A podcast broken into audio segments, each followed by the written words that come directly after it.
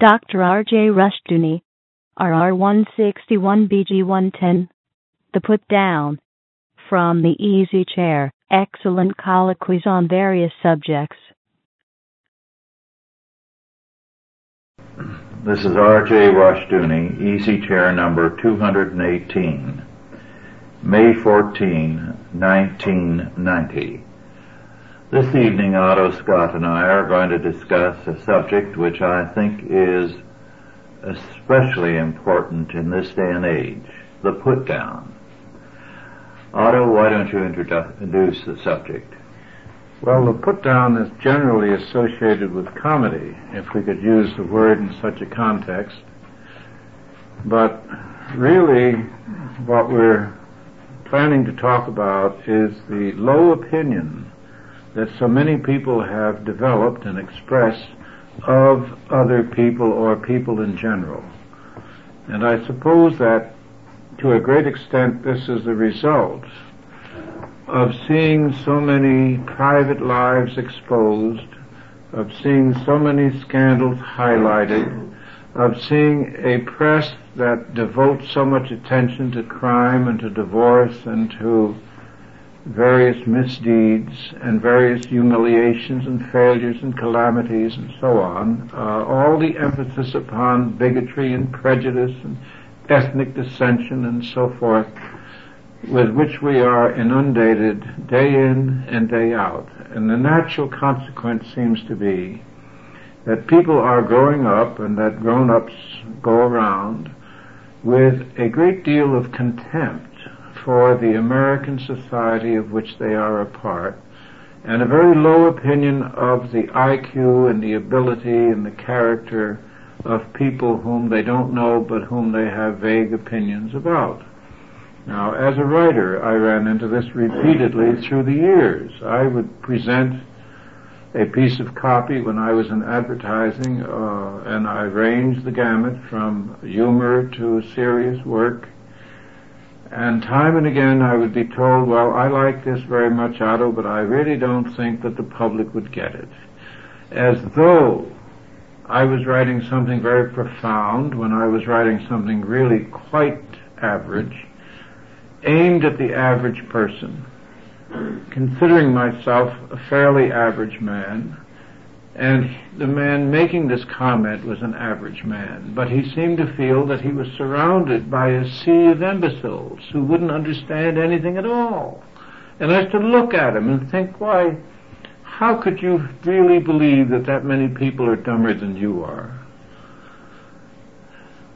Yes, well, one of my most vivid recollections is of a meeting in New York City a good many years ago, maybe 20 or more years ago, hearing George Schuyler. You remember oh, who he was? Oh, black scholar and a very good one. Yes, a very gracious gentleman.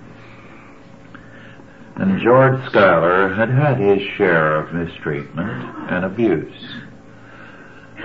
But he also had a great deal of knowledge of the past and of the world uh, as it has been and is now elsewhere. And the point he made emphatically with a great deal of humor was this. No society in history has ever been more tolerant than the United States. That you can go to a great many places that are touted as ideal cultures and you will not find a fraction of the toleration and uh, ready acceptance that any person of any race or culture will find routinely in the United States. That the majority of the people in this country are ready to uh, be understanding, helpful, sympathetic as no one else. Or as one writer, Robert Christopher, has written more recently, the uh, WASP has been the most readily accommodating uh, group in all of history. And in fact, the term no longer means anything except whoever is successful in contemporary society because the WASPs have absorbed all kinds of groups and peoples into their numbers. Well, that's true. I've, I've considered the core Americans to be those who accept the traditions of this country and this culture, Yes. irrespective of their ethnic background and their race and their religion. But what you and I know to be true and what George Schuyler knew to be true is something that I think younger people have difficulty in believing because their entire education and the entire atmosphere in which they live and work is drenched with denigration of mm-hmm. this culture. and it rubs off. Every night, the comedians come on television with their series of sardonic put downs, making fun the ordeal that Vice President Quayle has been subjected to is obnoxious beyond belief. Yeah.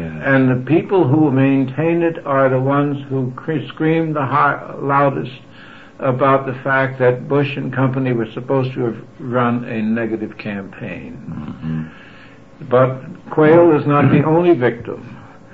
We have a long string of men who have been hounded out of public life b- because they told a bad joke or because somebody has decided to target them for one reason or another. Reputations have been ruined, all kinds of careers have been blasted, and children are being taught that everybody is a possible menace. I remember years ago, I used to get off the bus in San Francisco and go to my home in the sun, Sunset District, and I was way out at the end of the line. And in the summertime, you know, it would still be light. And there was a little girl in some house there behind the fence, and as I went by, I'd wave at her, and she'd wave back. And one day her mother saw her and ran out and got that little kid and took her into the house. And I thought, gee, we've come a long way. What a way we've come. Where children are taught never to speak to anybody. And I realize that the, it is true. We have a dangerous society. Mm-hmm. But on the other hand, there are whole areas of peace and civility. People are amazed. I remember when I was a boy and was out of the country, they'd, the, one of the questions I was most often asked in Brazil was if I had ever been to Chicago. Because Chicago was known around the world for its gang murders. And now the gang murders of the 20s and early 30s in Chicago, which were so famous then, have been exceeded by the murders in Washington, D.C., New York. Los Angeles, San Francisco, all across the country. But still there are immense areas. People come here and they're surprised to see serene suburbs and so forth. Yes. Well, you mentioned uh, comedy today as being reduced to a very vicious kind of put down.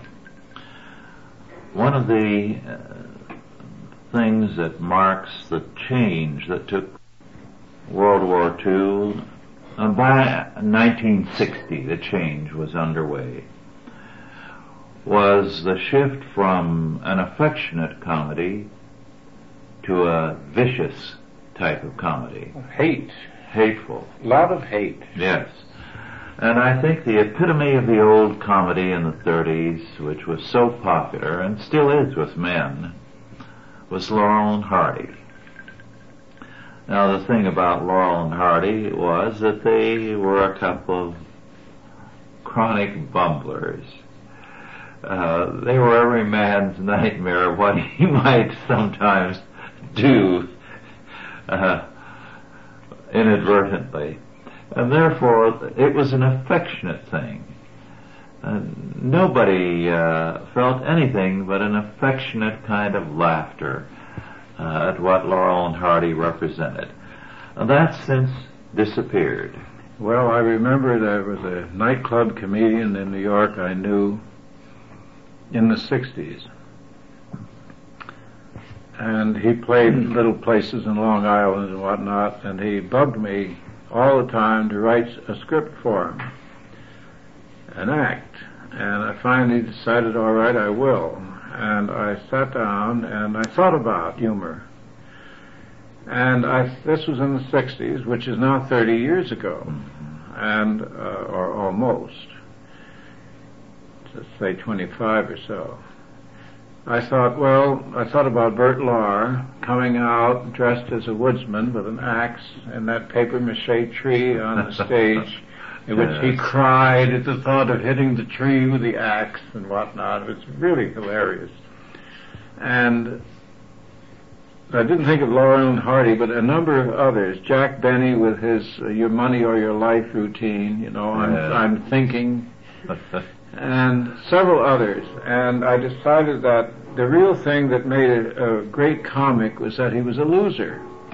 But he was he was a loser. Every, everyone else felt superior to him because they could laugh at his his losing what they, you know, could handle. And Charlie Chaplin, you know, never had a mm-hmm. decent suit of clothes and so was always hungry and so on. So I had him put in on an act in which he imitated, really he stole all these routines because he was discussing the essence of humor. And I thought it was a way that he, you know, we could we could steal from everybody and, and make out and gave it to him. Well, he was very, very angry. He didn't like it at all. He said, I'm not a loser, I'm a winner. And I said, well, have it your own way. I haven't heard from him. he fell into a well someplace, but he was a winner. Mhm. And we have a whole string of them now Yes. who are, they're all winners. They come on, they're going to make fun of their wife, Take their- my wife, please. or their husband, or their neighbors, or their boss, or their fellow citizens, or their race, or somebody else's race, or whatever. But they don't last.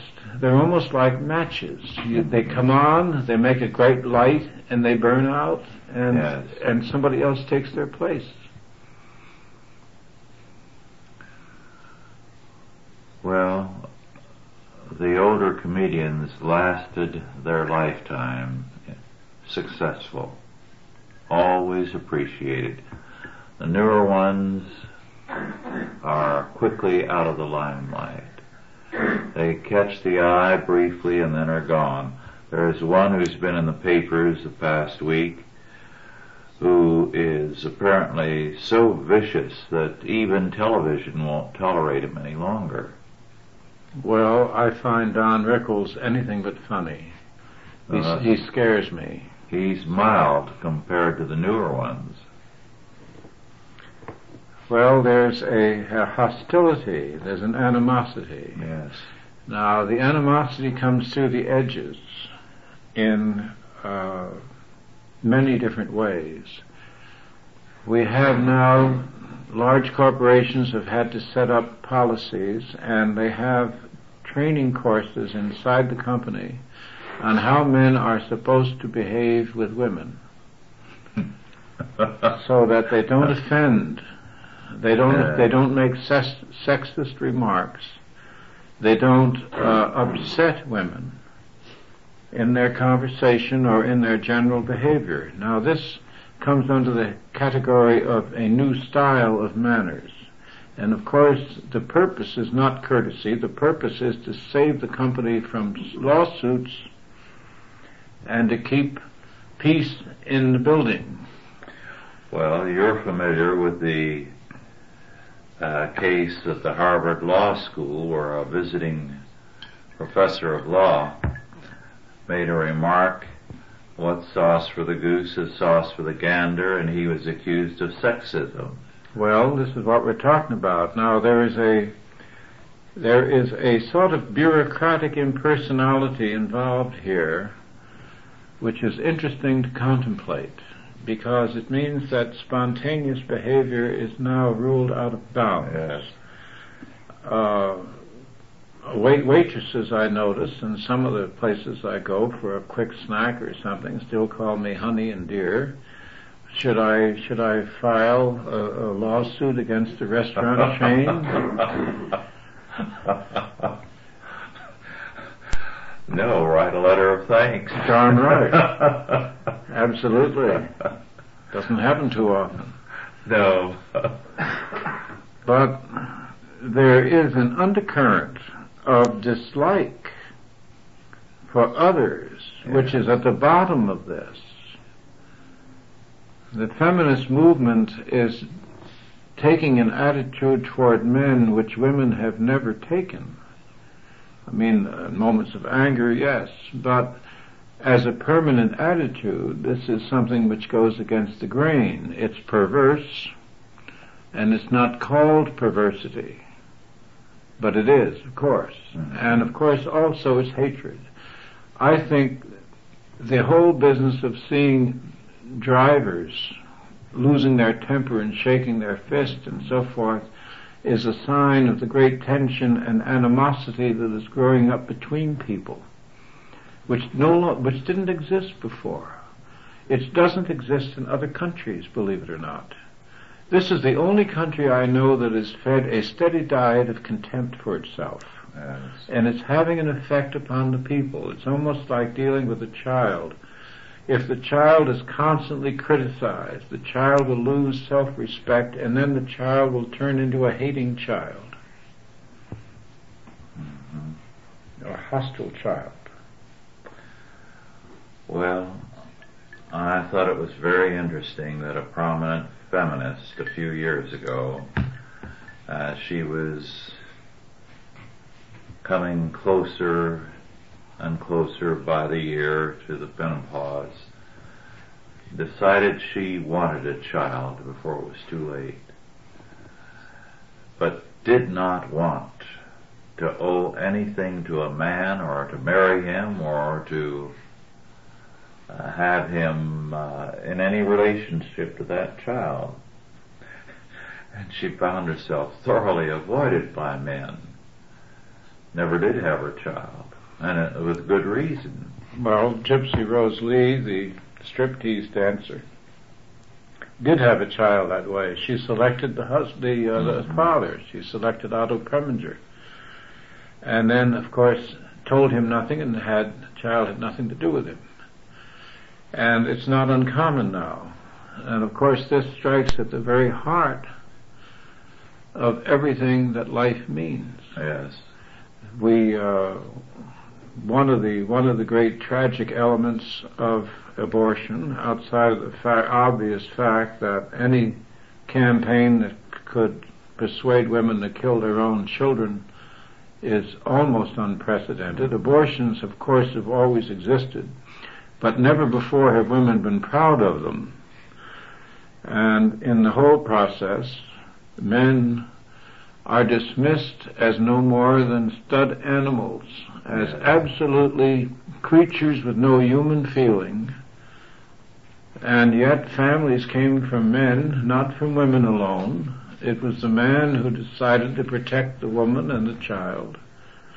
Here we have no rights of fatherhood whatever.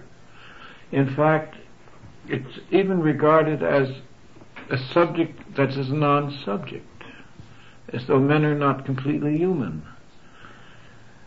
Yes, well,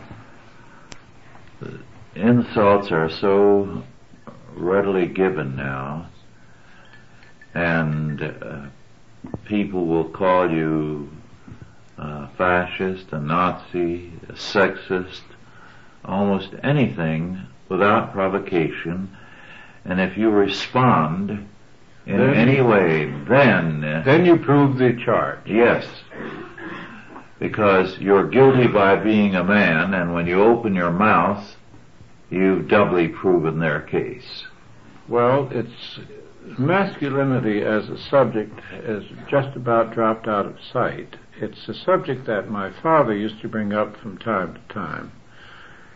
The Latins, as everyone knows, uh, have a profile of, of masculinity. And of course, there's been a lot written against the macho, which is simply the Latin for the masculine.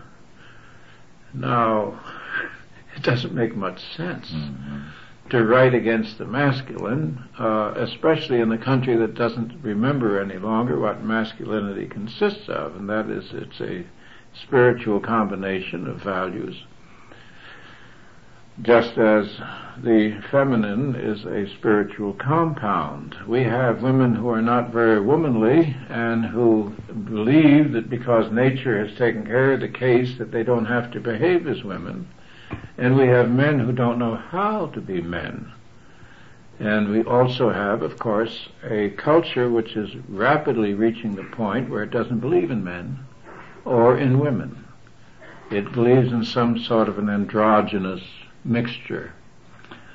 Well, the result is a kind of insanity.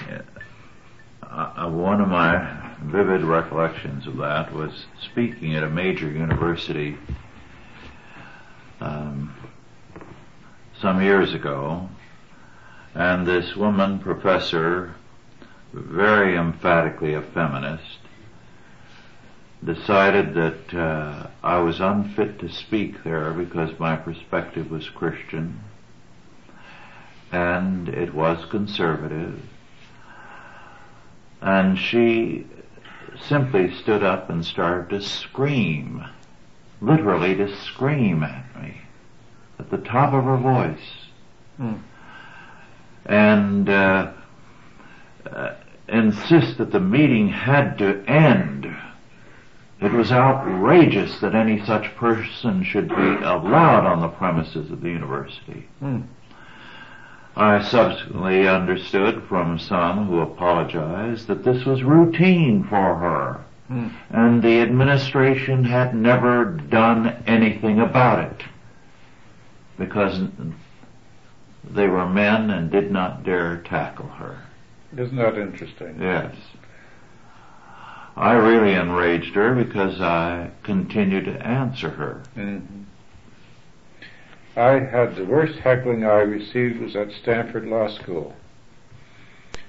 And there was a young woman who sat with bare feet crossed over the tops of the chairs in front of her, who led the chorus.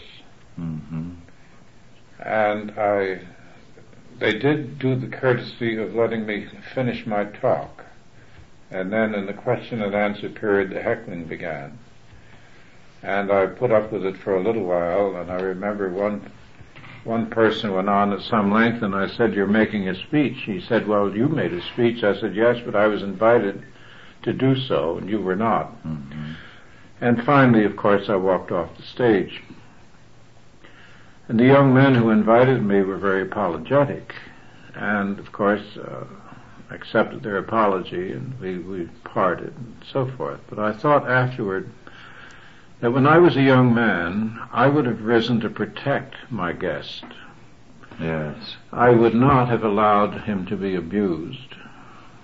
But it never occurred to these young men because none of them had ever been told apparently how to behave. Also, I've been through that kind of experience at universities. They're afraid of reprisals. They are students or they are professors and they feel vulnerable and they are cowards so they are afraid to do anything. What a commentary. Yes. Yes. I mean, you know, how would you like to have your life defended by a man who is afraid of his boss? Yes. Well, the modern university is full of cowards. Mm. They're very good as members of a mob. Mm. They are totally unfit when it's man to man. Well, man to woman, for that matter. Well, then we have person this. to person. So, of course, groups of that sort have a genuine contempt for one another mm-hmm. because they all know that. Uh, what was it Shakespeare said? The fault lies not in the stars, but in ourselves, that we are underlings. Yes. Well, when I did a lot of uh, speaking on campus, I found that the brazen and bold ones, when it came to putting down a speaker, were foreign students who felt that they were beyond criticism, that you were a racist if you criticized them, and women, girls. Well, of course, women have lost a lot of that protectiveness. Uh, I recall when I was a boy that we grew up to feel very protective about a woman. And I came to the conclusion at one point that there is a psychological break inside men, a monitor, so to speak, which prevents them from using its full force, and that you could grade the extent of masculinity by uh, that respect, and a less masculine individual is not as inhibited until you come down the scale to the wife beater and then below that, the fellow who competes with the woman. But I'm not sure that that scale which I devised mentally some years ago applies today, because to a great extent I think individuals are products of their time and their environment. Uh, I think the scientists in in uh, this area would put it at a 50-50 thing, that about 50% your heredity and the other 50% environment and training and culture. Our culture is uh, becoming very strange. If I meet somebody who is extremely courteous to me, I realize immediately that they're trying to sell me something. Because business manners are about the only uh, part of our society in which manners are retained. Mm-hmm. Well, because of the demand for equality, you see, even in children's leagues, sport leagues, that uh, girls are admitted. Mm, yes. And the result is uh, rather sad because for example, in a soccer game, the boy who has been brought up in a good family to be a gentleman, to treat his sister and other girls as they should be treated, is the one who's at a disadvantage. If he and a girl are both charging to kick the ball, he'll hold back. And as a result, the girl has the advantage in the game. And uh, I don't think this is emotionally uh, healthy. Well, it's bizarre. It's bizarre. We are undertaking a series of experiments in this country that have never worked in the history of the world. Now, that's a long time. Mm-hmm. And it takes an awful lot of arrogance to fly in the face of the history of all humanity and say we are going to do something that's never been done before. We're going to make all people believe that race, ethnicity, class, background, size, and all other differences are going to be totally irrelevant. Well, uh, a minor point. It has been tried on a very small scale. Some of the Greek city-states. And Aristophanes uh, ridiculed the whole idea in Lysistrata and other of his uh, plays. But it has never worked. It's never worked. Sparta tried it. Yes. And it didn't work. No. Well, it is true that the Greeks tried that in Sparta and other places. But the Greeks never tried to have a society in which they brought the Persians in, and the Chinese, and the Africans, and said, everybody is the same here. Now, we have a noble experiment underway, but there is a certain amount of time that's required for any kind of experiment to, be given a fair chance. What seems to be underway here is the idea that brotherly love can be accomplished by force. It's an old American idea. It under it undergirded the abolitionist effort. Social compulsion is being applied. And people are not being given a chance to get accustomed to great changes of the rules that have taken place in the last generation. Some years back, one scholar studied the question of uh, racial equality in antiquity, in particular in the Roman Empire. And his conclusion was that it had never worked except where a group by its own efforts raised itself to the level of the others. And wanted to join them. Yeah, and then he said there was no preventing integration because then they shared the same economic uh, uh, status, the same religious uh, beliefs, the same cultural characteristics. They were identical, and they very quickly would merge. But no uh, pressure could compel it. It had to be a natural thing. Well, Christianity did this. Yes.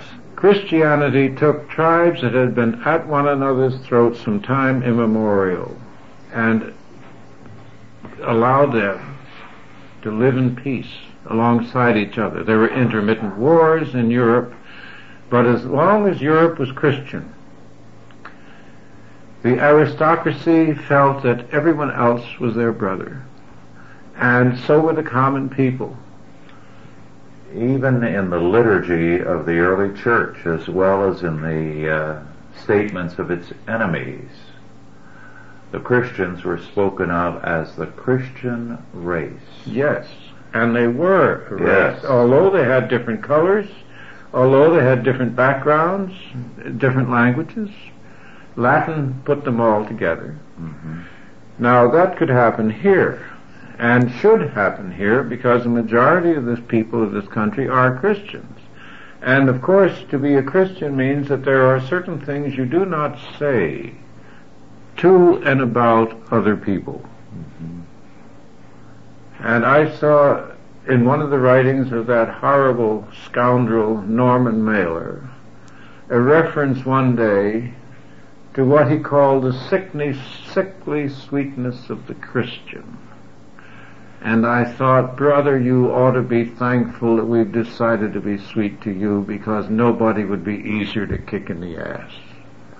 Well, uh, one of the writings of Mailer, which uh, was really uh, the only good thing he ever wrote, was an essay in the late 50s, I believe, in uh, which he spoke about the Negroification of American culture. And he said that uh, what he could see coming was the imitation of the oh, street black by the white community as the ideal and that this would be the ideal on the part of white youth, high schools, colleges, everywhere.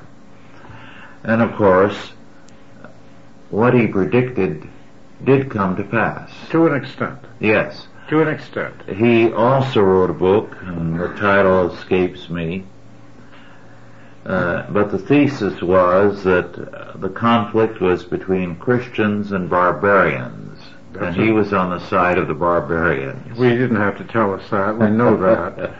yes. We know that. It, it glares out and it's obvious. Well, of course, talking about the Negro manners coming from the bottom have been promoted by the top. Mm-hmm. This has not been a natural sequence. I noticed today, listening to the jingles on the air, that they're all Negro voices. They're almost all. And I wonder whatever happened. They're 10% of the population. And a very fine 10%. 99, well, let's say 90% of the 10% is fine. 10% of the rest give us a great deal of trouble. Mm-hmm. And themselves. But the manners that come across here do not strike me as being so much black manners as simply manners from different cultures. You know, the elaborate courtesies of Europe somehow are dropped here because Europeans have actually been told that Americans like to be insulted. They like to be told that they don't seem like Americans.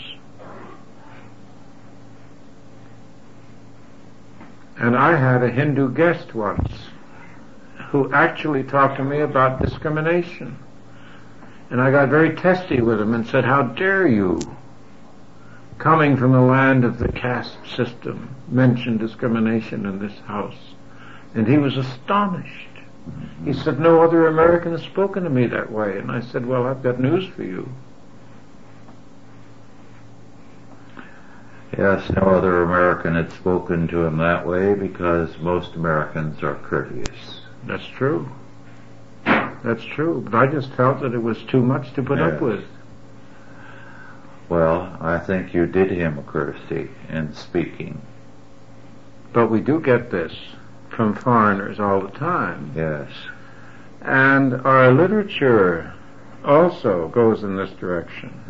Mhm. Uh, how many stories have you read about gauche Americans abroad? Mhm. Well, I think very often foreigners from any country who travel are that way. The worst behavior I ever saw uh, in a public place was by a group of Frenchmen who just landed in uh, Los Angeles and were on their way to a hotel. We were in the same uh, old uh, hotel bus. Uh, it was amazing how uh, coarse and crude they were. I don't think that's typical of Frenchmen. No. But I think they somehow feel that when they're abroad, they're superior to the people there, the natives, and they can act with uh, radical unconcern for their feelings. Well, it could be. Of course, when people are transplanted, they look different. And, uh, but I was a bit upset not too many years ago, two or three years ago, to be told by a German that we are called, Americans are called in West Germany today, or at that time, people of the rule. And I said, what do you mean? Well, he said, Americans will come into the hotel or some other place and they'll say, well, what, what are the rules here? And when we tell them, they'll obey them. Mm. And that was news to me. Yes. Very interesting. And I think that because we have so much self-criticism, hmm there is a myth around in the world that Americans like to be criticized and put down Yes. because we're put down all the time at home. Well, I think television is a prime offender here. It's very difficult to watch most of television. In fact, I don't. We watch very, very little. Because it is a studied insult to the viewer. to the intelligence Yes. and to the character. And I was going to say that too. I thought about when you mentioned it earlier that according to Ben Stein's The View from Hollywood Boulevard, was that the Yes. name of it? Excellent. Or Sunset Boulevard. Sunset Boulevard, yes. He said there were only about a hundred or so scriptwriters and they all knew one another and they came from the same milieu and uh, they had the same vision of America. The small town was a fascist uh, headquarters. That somewhere in the country there's a group of WASP bankers sitting in a cellar that govern everything and uh, so forth. All these fantasies. One uh, scriptwriter who is a Christian doesn't work too much, although he's fairly successful. Told me you can understand uh, why the scripts are the way they are if you realize that most of them are on drugs when they're writing. Well, that's not, that's a good excuse. It's better than none. I hope they're on drugs. I hope these aren't sober productions. But they are, as you say, hard to, hard to put up with. And the reactions that they portray people as having Hmm. are reactions that I have never seen anywhere in the world, in the, and certainly not in the American culture. They do not reflect the way Americans behave. No. I mean, how often have you seen a fellow coming in, wisecracking, insulting a girl, and having her fall in love with him? I've never seen it, and I never expect to see it. And yet it happens all the time in these stupid scripts. Well, we have had, since I've been here, a great many television uh, productions filmed here in the mountains, and films and the like. A few of them I've seen. No resemblance between what the people are here and the characters that are shown. No, they show country people as absolute morons.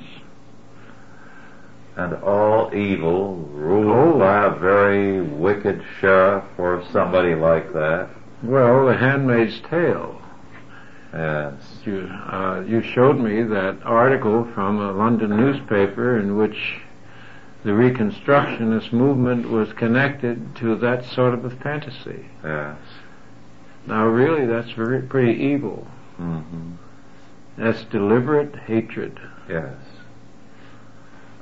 And this is really what we're talking about. We're not really talking about the bad opinion that Americans are encouraged to hold about one another so much as we are talking about the effects of deliberate campaign of hatred against the people. Yes. This is an age which talks more about love than any other. The greatest, And- the greatest age of hypocrisy yet. Yes, and it's full of hatred. It's full of, it's just brimming. Well, some years ago, a friend of mine told me about a run-in uh, with somebody who was one of these love babies.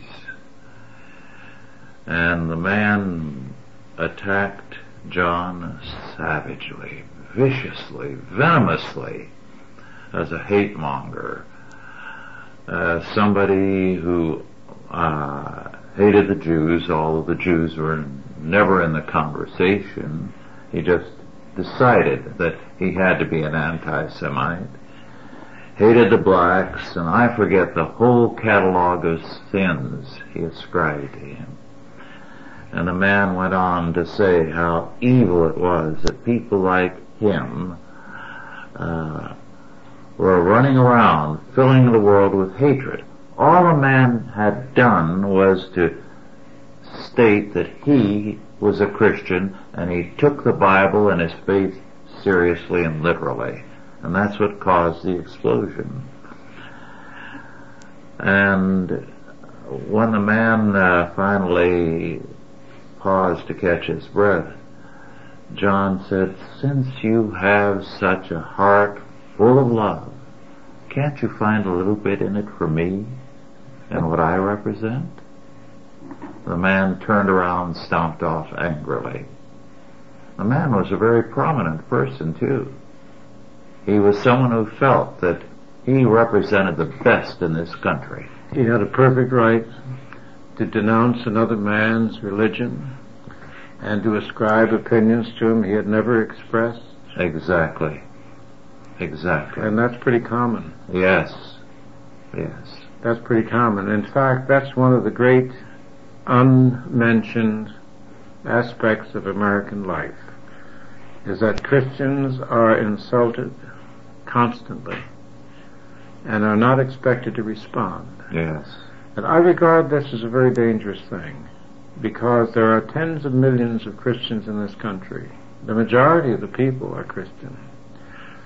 And the fact that so much in, has been presented without response does not mm-hmm. necessarily mean that it is accepted. I don't think people are going to forget that President Bush signed an anti-hate bill and celebrated it by inviting homosexuals and lesbians into the White House to celebrate it with him. Well, I read recently that a judge is being sued by the ACLU because he says a prayer before he opens his court Yes. in the morning. And the attorneys at the court claim that they are offended because they uh, feel that they should bow their heads and they find this very disturbing. And the poem, the uh, the prayer, is uh, printed, a very innocuous sort of uh, statement, referring only to God. And I have to wonder at the mentality of people who find the sight of somebody else praying offensive. It seems to me a very strange attitude to take and in the long run, a very foolish attitude to Mhm. take, because I happen to have a great deal of fear of great masses of angry people. It doesn't do to dare the world. Uh, I, I've been on most of the waterfronts of the world, and I never saw a fellow looking for a fight who didn't find more than he wanted. Yes, they, in the name of tolerance, are very intolerant and they are creating an explosive situation. Fundamentally, yes, because you cannot bait a nation endlessly and forever. And our there's there's been a shift. The press has always been unjust, uh, despite all the things that are said about journalism and its undoubted virtues. The fact of the matter is that the press is put together by very imperfect people, and therefore it's an imperfect instrument, and it's always been tilted one way or the other. It's always been a partisan Mhm. outlet because it's written in the heat of the moment and so forth. But it was always competitively partisan. It has never before all been unanimously partisan. Today we have a press that's all tilted in one direction. Now, not e- the Russians had to do this by compulsion, but it's being done here because all the journalists seem to have gone to the same school and emerged with the same opinion. And uh, newspapers had diverged, like to a slight extent, the Christian Science Monitor drops out of the uh, fashion. The Oklahoma Star Journal, uh, let's see, the Oklahoman Oklahoma, is, yes. is, is treated as though it doesn't exist, although it covers an immense territory and it's a very big newspaper. Loeb's newspapers up in uh, New England are always treated as outlaws, never, never picked on at all. The rest of the press all sounds as though it's been written by one person. hmm This is uncanny. hmm This is stupid because most of the opinions expressed are against what the most of the American people think. Yes. Well, the put down of Christianity in the press, on television and in films, is a militant and organized kind of thing. And I think it's interesting that Don Wildmon, who's been fighting this for some time, is finding a, growing receptivity of people to what he has to say. And it has begun to have an impact so that some of the corporations are beginning to feel the pressure in terms of their products not Well- selling as well. AT&T had to stop sponsoring Planned Parenthood. Yes. And I believe Clorox had to pull back on some things. Well, in other words, what we're talking about is the denigration of a nation. Yes. And, and, uh, certain people in the nation, of course, there I keep running into from time to time, not too much, but once in a while, people who literally take all their ideas from the media. Mm-hmm. And it's useless to talk to them because, uh, in D.H. Lawrence's phrase, they chew up editorials and spit them at you. Mm-hmm. Uh, I, I said to one one day, well, I read that in the paper. He said, well, I happen to agree with it. but, you know, if you, if you can agree with our press, I think you're in a strange situation. Yes, you hear a great deal, by the way, about Will Rogers having said, all I know is what I read in the papers. But he was making fun of people like that. Yes. He also said, all I know is what I never read in the papers. no, he was he was playing the country bumpkin when he made that Mhm. comment. Yes. Well, the put down, I think, ends up with the people who do it being put down by Almighty God. Well, that's true. That's true. There is a great deal of cruelty in the put down. I remember listening to some men talking about the downfall of a very prominent fellow that we all knew. And it was very interesting to me. All they remembered were his put downs. Hmm. And I realized then with great force that men never forget an insult. They forget compliments. You can tell them many times that they do a good job, but the first time you say that was a stupid thing to do, they never forget it. hmm Well, it's interesting to me that uh, H.L. Mencken, who was so prone to vicious put downs all his life, now after death is being subjected to the same unfair kind of put down. Ironic. He put down everybody. Yes. But some of the people he put down don't believe that it's fair. hmm Now look at what he said about the Bible Belt. Look at what he said about the Christians of the South. Look what he said about Middle all class. the people of the South. What he said about the middle class. What he said about practically every prominent person. hmm And you know that he and Clarence Darrow combined to destroy William Jennings Bryan. He died. He died humiliated. And that was one of the most savage campaigns that has ever been conducted. And never has anyone pointed out that it was a dirty, vicious thing to do. In fact, And- they put a play on, celebrating it all over again. when you read the text of the trial, which I did once, Bryan was at his best in what he had to say and said it with humility, but he was very telling. But all they did was to ridicule him In the press. in the press. He won the case before the jury. Yes. And his remarks were superb. All you hear is the witticisms of Darrow. Mm-hmm.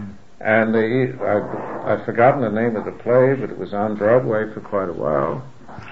Well, I uh, have a book that I've been reading. Uh, it's a biography of Nancy Astor, Mm. Lady Astor. Mhm. While there are some things I don't care about, I was surprised at how uh, remarkable a person she was. But the press decided they didn't like her.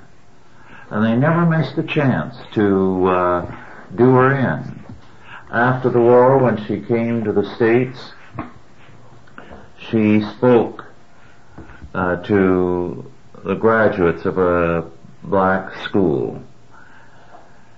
And she said how much she had learned that stayed with her from the black mammy who carried, cared for her and the black aunties and uncles she had known.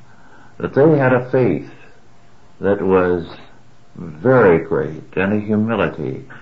And this had been a decisive influence in her life. And so she told these young people, don't despise that aspect of your heritage.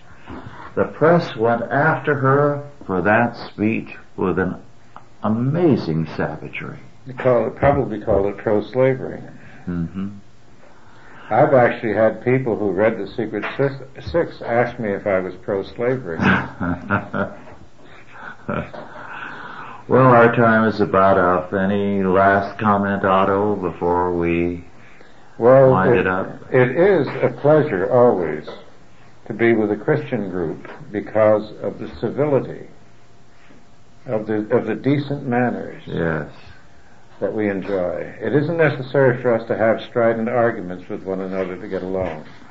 And they are there because they want to learn something, not to sit in judgment. That's a very big point. Yes. Well, thank you all for listening and God bless. Authorized by the Chalcedon Foundation.